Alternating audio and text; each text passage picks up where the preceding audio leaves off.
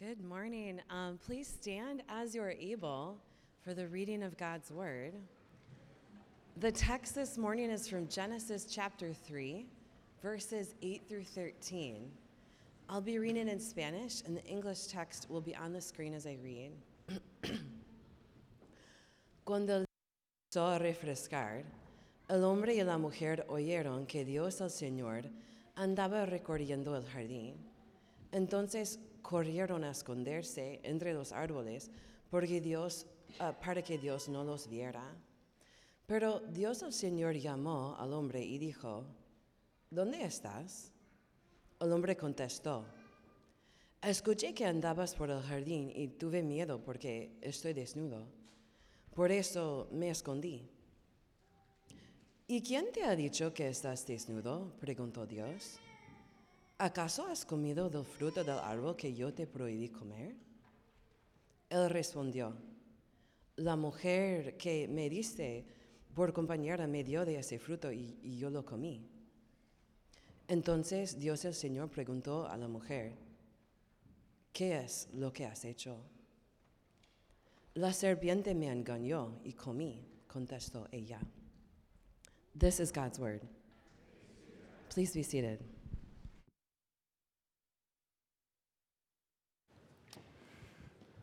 All right, good morning, church. My name is Brian. If you're visiting today, I'm the lead pastor here at Trinity. Uh, we have some other parents. If you haven't checked in uh, some kids uh, to Children's Church, you can do that now. And uh, reminder to check them out right before, right after you take uh, communion.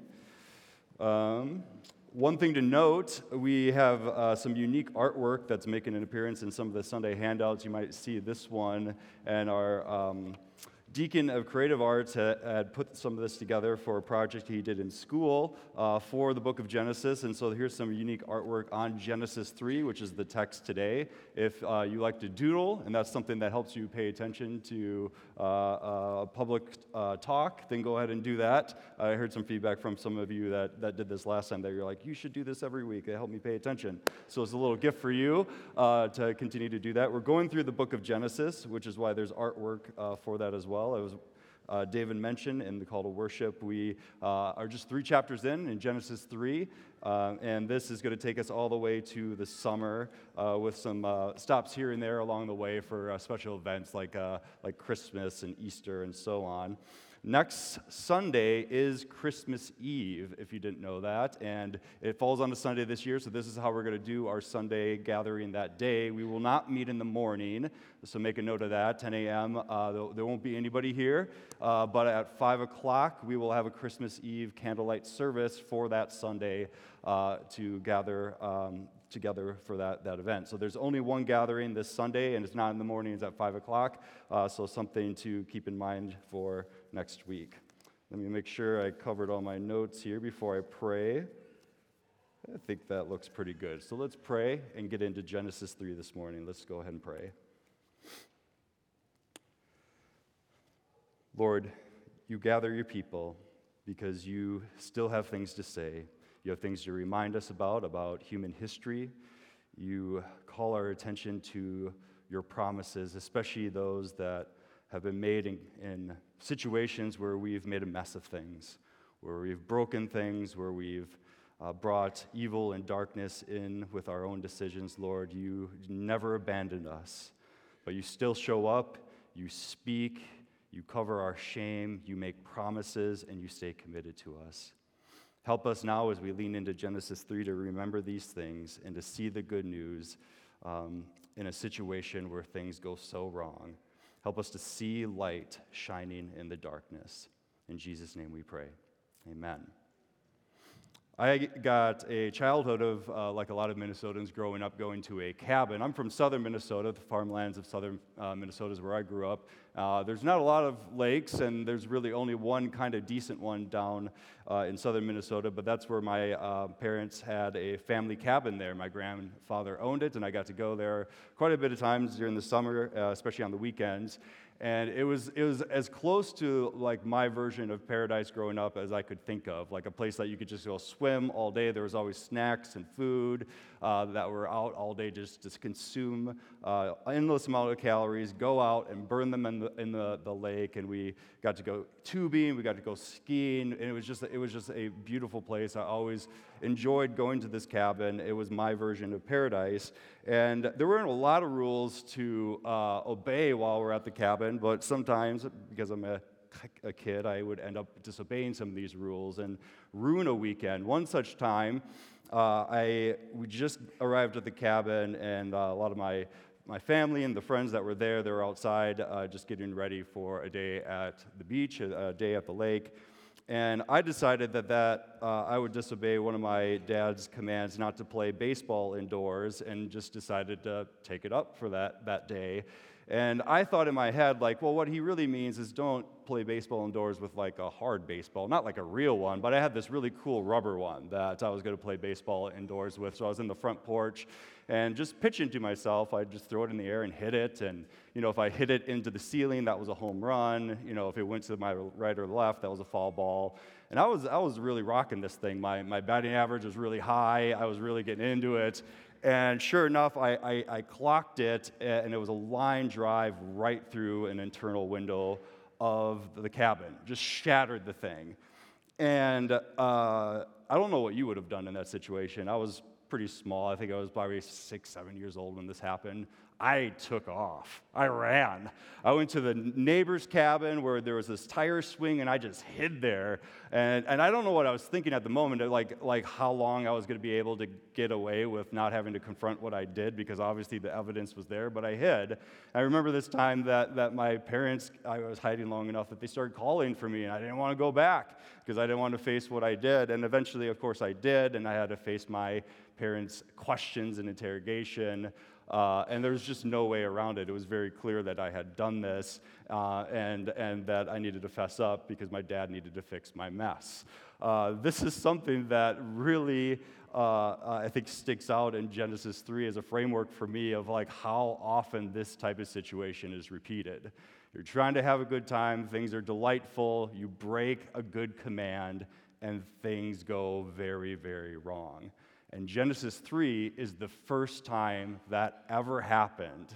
And we've been dealing with the consequences ever since. And it happened in such a more significant and cosmic way, impactful way, than that little incident at my parents' cabin. So we are going to look at this very familiar story of Genesis 3. We're going to go through each verse to try to get captured into the story and, and try to imagine what this would have been like. And not only to see how terrible things get right away, but also to see God's promises and provision, especially at the end, despite it all. So let's first start with the temptation that enters into this garden paradise in verse 1 of Genesis 3. Look at Genesis 3 1 with me. Now, the serpent was more crafty than any of the wild animals that the Lord had made. Let's go ahead and pause already. Remember, the setting is this delightful Garden of Eden, the garden sanctuary where human beings mix it up with heavenly beings, where, where Adam and Eve get to walk intimately with the presence of God. This is, this is paradise. This is a place of delight and peace, and the, a place where it's kind of this is where everything is meant to be and what it's meant to feel like is this place of peace. But a new feeling enters the scene. A serpent comes into this scene and, and that feeling, I don't know if you're a gardener and how you feel around snakes, but it goes from a scene of maybe peace and delight to a little uneasy. Uh, most of us, I think, are really not very chill when it comes to having uh, uh, uh, something like a snake enter a garden. Like I know, like if you're from West Seventh, for example, there's tons of gardener snakes down there, right? This is this is like they've actually claimed this as one of their mascots. They have white squirrels, they have gardener snakes. This is one of their their mascots. Very common thing. And anytime uh, that I visit friends down there, see one of those critters, I do not feel easy. I, I feel uneasy when one of these things enters into uh, my, my environment. And we're not told much about this being that enters into Eden. What kind of wild animal or what kind of heavenly being? Is it, a, is it a created being? Is it a heavenly being? Is it an earthly being? We're not told all these types of details. We're not told exactly what the serpent is or where it came from. Uh, but in the rest of Scripture, things start to unpack about what this being is. Serpents later in Scripture are described as shrewd and unclean and deadly. They oppose God and his people. The Old Testament uh, talks about this adversary called the Satan, which is Hebrew for the adversary, which is this spiritual being who rebels against God and falls from heaven and is often behind tempting human beings and even kings to pridefully turn against God and one another in destructive ways. You go to the New Testament, this being is given a Greek title of the devil, which means the slanderer. And Jesus said that he saw this being fall from heaven. Revelation 12:9 identifies the ancient serpent from the garden as, as this spiritual being, quoting Genesis, uh, Revelation 12:9. The great dragon was hurled down, the ancient serpent called the devil or Satan, who leads the whole world astray. That is the being that shows up here in Genesis 3. We're not given all those details at this point. All we are told is that the serpent is a created being who is, quote, crafty. Someone or something that is described as crafty should get our attention. Imagine being in a place of work and you have a new coworker and somebody describes them, oh, yeah, I worked with this person in a previous job, very crafty fellow. Like, wouldn't, what would you think about that? Wouldn't your guard go up a little bit? You'd be a little unsure about what this person is saying, or if he's schmoozing you a little bit, you'd, you'd be a little bit on guard if somebody was described as crafty. Adam and Eve don't know this detail about this being, but we do. And as he enters into this scene, our guard goes up a little bit because we know something is uneasy, something is about to go down that's not great. Let's go back to verse 1 of chapter 3.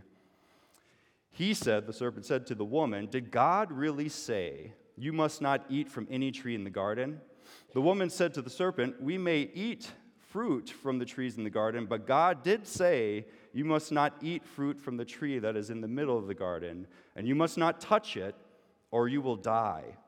You will not certainly die, the serpent said to the woman, for God knows that when you eat from it, your eyes will be opened, and you will be like God knowing good and evil. This tree that, that is mentioned, remember the, the trees in the Garden of Eden have more to do with that, not themselves as a plant, but the planter, the one who planted these trees. People get really hung up on this imagery sometimes of like, what kind of fruit was it? Was it fruit? Like, what, what were they eating from the tree? Does it, you know, Android users are be like, it's pointing to the mark of the beast that's on Apple products, and that's what, you know, the imagery is happening here. And other people are like, man, like, how would you be tempted by an apple? I've never been tempted by an apple a day in my life. Maybe it was a bacon tree tree, then I could get my head around like being tempted by this thing. Some people really get caught up in the details. But if you walk that back and remember that this imagery is pointing to something more significant, it's, it's pointing to the one who planted these trees in the first place. He planted the tree of life because the planter of that tree is the source of eternal life. And when we live and dwell in his presence and in communion with him, that's what we get. And then he also planted the tree of the knowledge of good and evil, which, as I said last week, raises the awareness of ethics and faith for humankind. It raises the question when God says, Do not eat of this tree, will they trust his word by faith? Will they obey his command that he gives?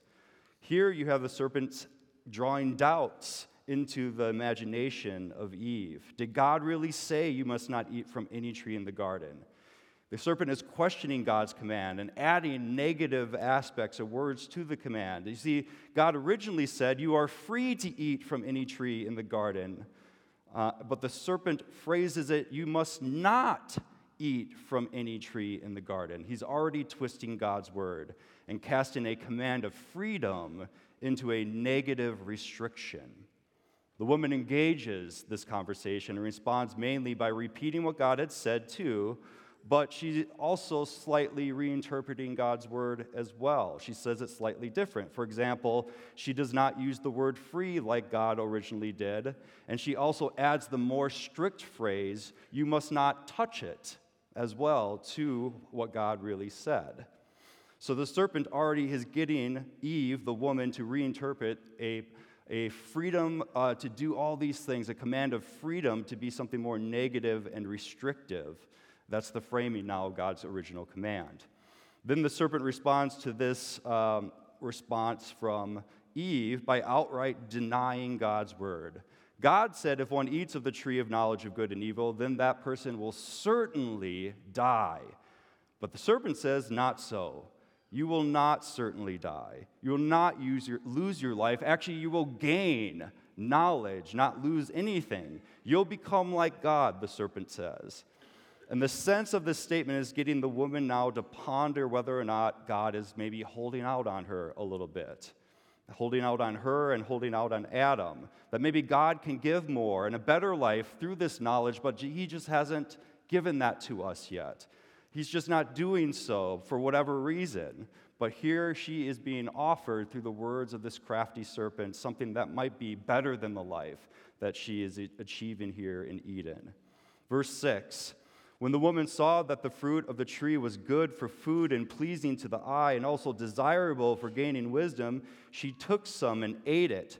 She also gave some to her husband who was with her, and he ate it. Then the eyes of both of them were opened, and they realized that they were naked. So they sewed fig leaves together and made coverings for themselves. Things start to move quickly now after that dialogue where the woman saw the fruit, took the fruit, ate the fruit, and gave some to her husband to eat. What is happening here is, if you ever turn to James 1 14 through 15, is the same thing that James describes there. The serpent's temptation entices the woman and the man, and now this evil desire in their heart to gain knowledge apart from God conceives and gives birth to sin, and sin, when it is full grown, gives birth to death. That is what's starting to take place right here. Some might ask this question Where is Adam when all this is going down? There's this conversation happening between the serpent and Eve, uh, and it, it's centering on that. Where is Adam when this is happening? And I think the best way to read this story is that Adam is right there, listening to all this take place. You see in verse 6 that it says her husband who was with her. It gives that detail that he is there when this is taking place. In addition, the, the pronoun you that the serpent is uh, using in his dialogue is plural, not singular, indicating that he's addressing both the woman and the man, with only the woman responding and the man just staying silent, not saying anything. And all the consequences move really quickly too. Their eyes are opened. They realize that they're naked.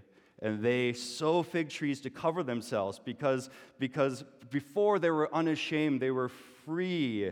There's this description of openness and trust. There's no threat of sin, oh, no, no, no threat of unrighteousness, no worry about abuse or, silent, or violence, no experience of loneliness or isolation. They are at perfect peace. But now something happened. When they disobeyed God's word, all of that changed. They now feel defenseless and weak, exposed, humiliated, and vulnerable. They are no longer at harmony with themselves or with one another or their surroundings. This place of peace, this home where they belong in God's presence, now feels like a place where they don't belong and is a place that's threatening to them and making them feel very ashamed. They make an effort to fix things by themselves. They string together some type of outfit to cover their nakedness with, with these leaves, but it still doesn't take away that sense of shame. It doesn't take away what they have done. They have sinned, and there is nothing they can do to fix it. And the most tragic result of all is that they no longer have peace with God. Look at verse 8. The man and his wife heard the sound of the Lord as he was walking in the garden in the cool of the day, and they hid from the Lord among the trees of the garden. Although God is a spirit and he doesn't have legs, this walking imagery is getting at the intimacy that God has with Adam and Eve. It's the time of day where the presence of God is blowing through the garden in a very intimate way. It's the time of day where they enjoy fellowship and communion with God and connect. And this is something that, that you probably can imagine yourself going on a walk with somebody that you love, and then just that connection uh, that you share with that person on that walk, that is something that is being used to describe the intimacy and connection with God that Adam and Eve have. But now it's gone. It would have been a sacred moment, a special time of the day, but now they don't even show up for this walk. They are hiding from God in shame. By eating the fruit of this tree, they wanted to be like God, but instead, now they don't even want to be around God. And then God switches now to uh, asking questions of what happened in the garden. Look at verse 9. But the Lord God called to the man, Where are you? He answered, I heard you in the garden, and I was afraid because I was naked. So I hid. And he said, Who told you that you were naked? Have you eaten from the tree that I commanded you not to eat from? The man said, The woman you put here with me, she gave me some fruit from the tree, and I ate it. Then the Lord God said to the woman, What is this that you have done? The woman said, The serpent deceived me, and I ate. So God begins to ask questions, not because he doesn't know what's going on, but because he wants Adam and Eve to understand exactly what is going on about their own situation. They need to work out what exactly they have done and what is going to happen. Another pastor I read made a great point that these questions that God asks are ones that we should ask in our own prayer life whenever we feel that we have sinned against God, that we feel shame to be around Him. Did you catch how, how pointed these questions are that God asks Adam and Eve? He says, Where are you? Who told you? What you, have you done? Where are you? When we sin against God, we need to locate ourselves. Why are we hiding from God? Why are we distanced from God? How did we get here? What happened? Where are you? Number two, who told you? In other words, what word that wasn't my word did you listen to? What other voice has become more prominent in your head? And number three, what have you done? Which is the chance for us to confess our sins honestly before a forgiving and merciful God. Unfortunately, Adam and Eve, when they respond to these questions, don't respond in such a redemptive way. They try to cover up and pass blame and ignore the reality of what they've done. Through God's questions toward Adam, the, the man confesses that he's hiding from God because of fear and shame. He no longer can stand with God or walk with him. And then, then the man throws the woman right under the bus of Eden. I mean, Eden didn't have buses, but if it did, throws her right under the bus, right? Says that she did this. And not only does he blame her, but God too. She didn't make me do this, but, but you put her here, God. You actually are responsible for that. That is bold. That is a very bold thing to do. The man doesn't even mention the serpent, but only the woman and God. And like the serpent, the man is now questioning God's goodness as well as God's good gift of woman to him. He essentially accuses God of the temptation.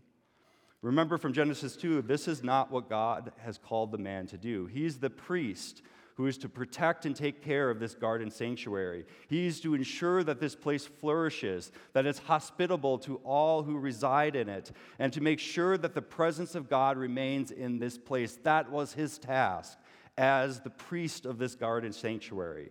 He's also called to unite with, this, with his wife and this woman in mission to affirm her God given worth and her importance. Instead, what did he do? While the serpent was tempting Eve? Nothing. He stayed silent. In Genesis 2, he's glowing with affirmation about who she is and the infinite worth that God has given her and her purpose in life. But when the serpent was questioning all that and taking all that apart in her soul, he didn't protect, he didn't guard, he said nothing and did nothing. And because of that, everything is starting to break and become unraveled. Then God turns to the woman with a question, and she too shifts the blame to the serpent. But unlike the man, she doesn't shift it to the man or God, but does say, The serpent is responsible for this, not me. And the line of questioning and the response is really showing how Adam and Eve are partners in this original sin. They are ashamed, they're hiding, they're blaming, and they're further breaking the peace in this garden sanctuary. Sin has a way of destroying things, and sin right now is destroying their calling, their relationship with God, and their relationship with one another. God has no more questions. He has revealed what happens, and now he turns to the serpent, the woman and the man to reveal the consequences of sin in this world. Look at verse 14 with me. Then the Lord God said to the serpent, Because you have done this, cursed are you above all livestock and all wild animals. You will crawl on your belly, and you will eat dust all the days of your life, and I will put enmity between you and the woman, and between your offspring and hers. He will crush your head, and you will strike his heel. God curses the serpent. This is the opposite of blessing. He, he sentences the serpent to an existence of humiliation. That's what the language of crawling on one's belly and eating the dust is getting at. He is now going to live a life of humiliation. And this cursed and humiliating experience will happen every day without end for this serpent. Moreover, the serpent thought it was taking down humankind by tempting Eve and Adam to disobey God's word, but God gives a promise that there will be hostility between you and her family tree, between you and her offspring. And, and, and a descendant from this woman is going to come and crush your head. You'll strike his heel, which is a way to say you'll leave a mark, but what he will do to you is deadly and you will be taken out. Genesis 3:16 gives this judgment of the consequences of sin to the woman. To the woman, God said, I will make your pains in childbearing very severe. With painful labor, you will give birth to children. Your desire will be for your husband, and he will rule over you. What is happening here is way more comprehensive than the literal experience of giving birth to a child. That is obviously very painful, but think about that as a metaphor. Think about it as a way to draw vivid uh, attention to an experience that happens in other parts of life. Remember, the woman is the one who unites with the man, not only in the garden vocation, but bringing life into the world. So it makes sense that he is highlighting this unique experience that women have to multiply to fill the earth. This is, this is woman, Eve, from whom life comes. And the pain of childbearing is providing now this imagery for the burden of parenting and mothering far beyond the birth experience. Bearing children and nurturing children and raising children is painful in every stage of life, not just at the beginning. And that's what the imagery is getting at. In addition, her relationship with her kids is not the only thing that's going to be painful because of sin. Now, her relationship with her husband and with men is also going to be uh, impacted by sin. Uh, sometimes interpreters like to try to put a positive spin on that language of desire and rule in this language, and I think that totally misses the context. This entire context of these verses is negative. These are bad things that are happening because of sin.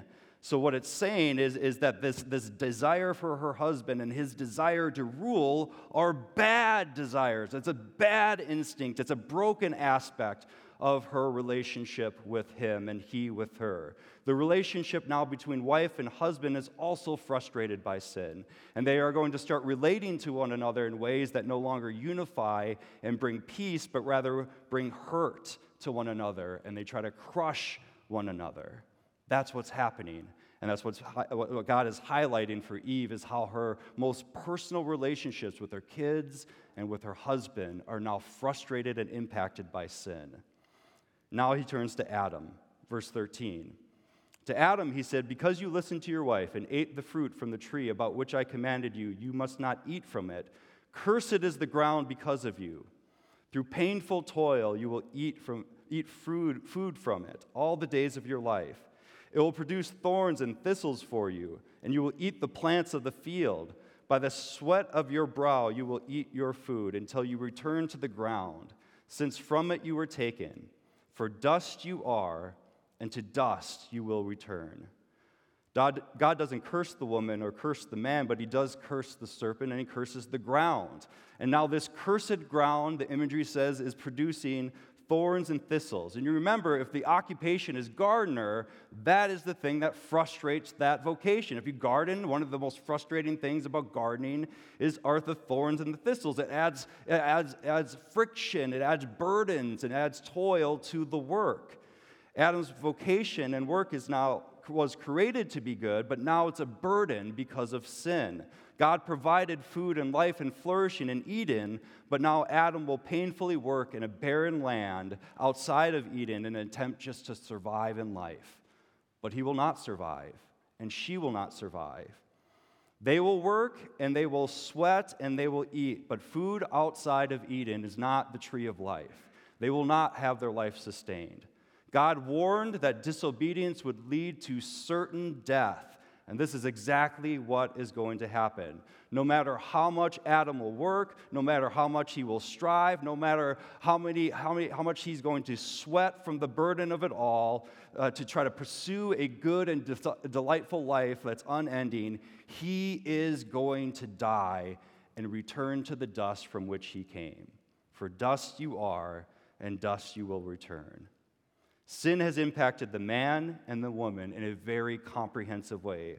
There's hostility with the serpent, there's pain in parenting, there's hurt in marriage, there's burdens in work, and all of this eventually ends in death. As I've said before, this is a situation where sin has hit the fan and spread everywhere, and nothing will ever be the same again. Genesis 3:20 concludes with Adam named his wife Eve because she would become the mother of all the living. Adam means man or human, and Eve means life because she is the mother of all living. And now there's a little light in the text that there's something to still be hopeful about. And that's how these final verses start to conclude. Look at verses 21 to 24. The Lord God made garments of skin for Adam and his wife and clothed them. And the Lord God said, The man has now become like one of us, knowing good and evil. He must not be allowed to reach out his hand and also take from the tree of life and eat and live forever. So the Lord God banished him from the Garden of Eden to work the ground from which he had been taken. After he drove the man out, he placed on the east side of the Garden, air, uh, garden of Eden cherubim and a flaming sword flashing back and forth to guard the way to the tree of life. God, within his divine counsel, explains that man and woman has become like one of us, knowing good and evil. There's a really tragic irony here that there's a sense that the serpent was right. Adam and Eve now know good and evil, but they don't know it in some type of positive sense. The serpent deceived with this thought that life would be better, but it's clearly not.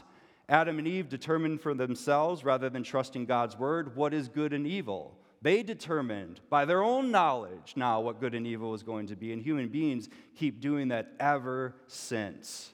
And now they not only experience evil and, and, uh, and the sin uh, that comes from it, but now they live in a broken world and within broken relationships until they die. Adam and Eve, the text says, are now banished from the garden, and humankind has been in exile ever since, and we still are trying to find our home. We are removed from this garden sanctuary, and a heavenly being is standing guard so they cannot come back. That's what that imagery of this flaming sword pointing in every direction is getting at. They will no longer have access to the tree of life. And this tree points back to the planter of that tree, who is eternal life. And we have drifted because of our sin from our source of life. Adam and Eve, like us, have moved away from his life giving presence because of our sin. Yet, did you catch this in verse 21? God is providing hope. Let me read 21 again. The Lord God made garments of skin for Adam and his wife and clothed them. Within this garden sanctuary, before they are banished from Eden and the tree of life, God provides. And how does He provide? He provides through a sacrifice. This is animal skin. How do you get animal skin? Something needs to die for animal skin to be provided. And that's exactly what God does. See, before Adam and Eve tried to cover their shame by themselves with these leaves, and they tried to just fix it all by their own power, all by their own work, but they couldn't do it. It didn't get rid of the shame, it didn't get rid of the sin. The brokenness still existed in the world. So God now provides. Death seems like a defeat, but now God is showing already that He, through death, can bring redemption and life even out of this sacrifice. This animal died, but by this sacrifice, Adam and Eve are covered and clothed by that which only God can provide. And the Lord is also promising. Let's go back to verse 15. Remember this promise. God said to the woman, I will put enmity between you and the woman, and between you, your offspring and hers, and this person from her family tree will crush your head, and you will strike his heel. In the New Testament, Christians rightfully understand that this is the promised Christ that we have awaited, that has come, and who will come again. Christ is the promised one from the offspring of Eve who will crush the head of the serpent, who dies for our sins and brings life out of the grave. If you go to the Gospel of Luke, after he tells the story of the birth of Jesus and he grows up and he gets to age 30 and he has this baptism, right after all of that, in chapter 3 of the Gospel of Luke, there's a genealogy, a family tree of Jesus. And in this family tree, it goes from Jesus through Mary and Joseph, back to King David, through Judah and Jacob and Isaac and Abraham. These are all characters that are going to show up big time in the book of Genesis. And then it goes all the way back, and this is how it ends that this is Jesus, the son of Adam, the son of God.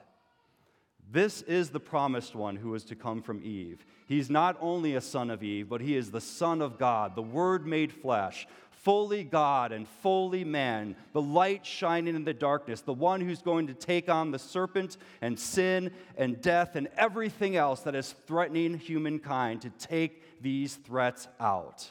And that's exactly what he does. In the ministry of Jesus, he's tempted by Satan in the wilderness. Yet Jesus resisted the craftiness of the serpent, not just once, but repeatedly, affirming God's word as life, that God shouldn't be tested, and that God, his Father alone, is worthy of worship. The serpent didn't have a chance to tempt the Son of God to sin. In the ministry of Jesus, Christ pushes back on the burdens of life outside of the garden. He feeds the poor, opens the eyes of the blind, makes the paralyzed walk, raises the dead, and forgives sins. And then in a different garden, Jesus finds himself in the Garden of Gethsemane. Jesus there embraces the will of the Father to face all the sin and death in order to redeem his people. And although the gospel doesn't use this strict imagery, I, I remember uh, when I think about Genesis 3 and I think about the Garden of Gethsemane, this, this scene from a movie called The Passion of the Christ that happened, uh, that, that was released in 2004. They took some creative license with this scene, but it's such a powerful way to describe what, what is happening in the garden, on the cross, and in the resurrection. In the Passion of the Christ, in this movie, Christ is praying in this garden. And like Genesis 3, a snake crawls underneath Christ while he's just on his face on the ground praying. And a snake just makes you feel uneasy, crawls underneath him, representing this great serpent, the Satan, the devil. But then Jesus gets up and he looks, and all these soldiers are in the background and they're coming, and Judas is about to betray him. He stands up to face the sin, the death, and the evil and darkness of mankind. And you know what he does? He lifts up his foot and bam, stomps the head of that serpent. It is a dope scene, guys. It is amazing. The whole thing is a very, very violent movie, but it's just worth it for that scene. It's so amazing because that's exactly what happened on the cross. That's what happened in the empty tomb. He, the serpent, tried to give him his worst, tried to give the Christ his worst, but all he did was kill him on the cross. But yeah, he thought he could take out this man, but this isn't a man. This is the Son of God. This is the Word made flesh. This is eternal life, and you cannot kill eternal life. So he died on the cross, but he his, took his life back up. And through the death and resurrection of Jesus, we are now covered by new life. We are provided a garment by his sacrifice that fixes things, that truly makes us whole, that covers our sin, that covers our shame. And now we are given the same power that raised Christ from the dead in us through faith to also take on all that is evil and all that is wicked and all that is sinful that we face in ourselves as well. Colossians 3, 2, or Colossians 2:13 says it this way: When you were dead in your sins and the uncircumcision of your flesh, God made you alive with Christ. He forgave us all our sins, having canceled the charge of our legal indebtedness, which stood against us and condemned us. He has taken it away, nailing it to the cross. And having disarmed the powers and the authorities, you could add the serpent, he made a public spectacle of all of them, triumphing over them by the cross. Although we can't go back to Eden, brothers and sisters, God's life giving presence in Jesus Christ has come to us to give us life. A light shines in the darkness, and the darkness cannot overcome it. The promised child crushed the head of the serpent. The true and better sacrifice covers all of your sin and shame. The death of Jesus resulted not in a return to the dust, but in resurrection. The way, the truth, and the life has come and has provided a way for us back to that tree of life, back to eternal life. And the question for this Advent season for you is are you going to follow him back there to life, brothers and sisters? And that's what we are pondering right now and throughout our lives.